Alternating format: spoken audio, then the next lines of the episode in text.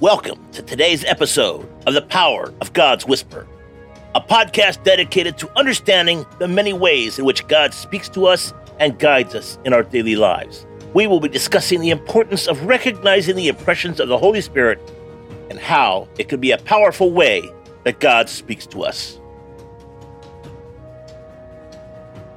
Today's episode, like a soothing balm. And today's scripture, one who prophesies strengthens others, encourages them, and comforts them. 1 Corinthians 14 3. Greetings, warriors. Today, we're going to be talking about God's whisper and how it can strengthen, encourage, and comfort us. As Paul says in 1 Corinthians 14 3, one who prophesies strengthens others, encourages them, and comforts them. Now, many of us think of God as an angry or demanding figure.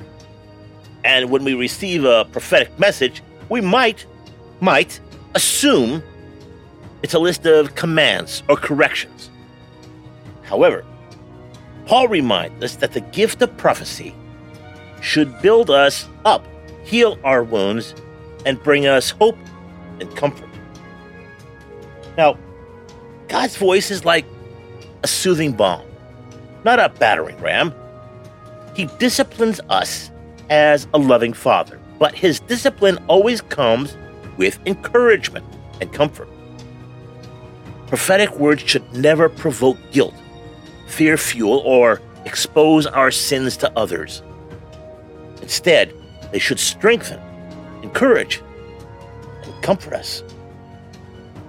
When we speak God's heart to others, our words should be seasoned with these gentle and affirming tones. If we hear or speak words that don't have this flavor, then they're not from God. The condemning or fearful words we sometimes hear in our minds are also not from Him. Why? Because God speaks life to us, not death. Whatever He says to us will always be strengthening and encouraging and comforting. So let's strive to listen for God's gentle whispers and to speak to His heart to others with love and encouragement. May His words bring us strength and comfort and hope in all things. Let's pray. Lord, open my heart to accept the blessings of your voice and close my heart to false, condemning words.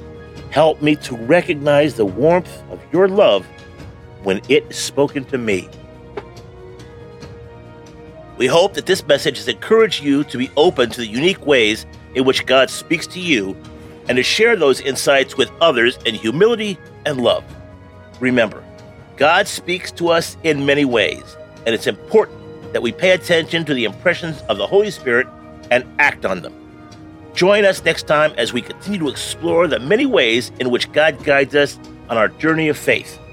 Thank you for tuning in to today's episode of The Power of God's Whisper. Make sure to check out our website at www.thepowerofgodswhisper.com. Take care, God bless, and make it a great day.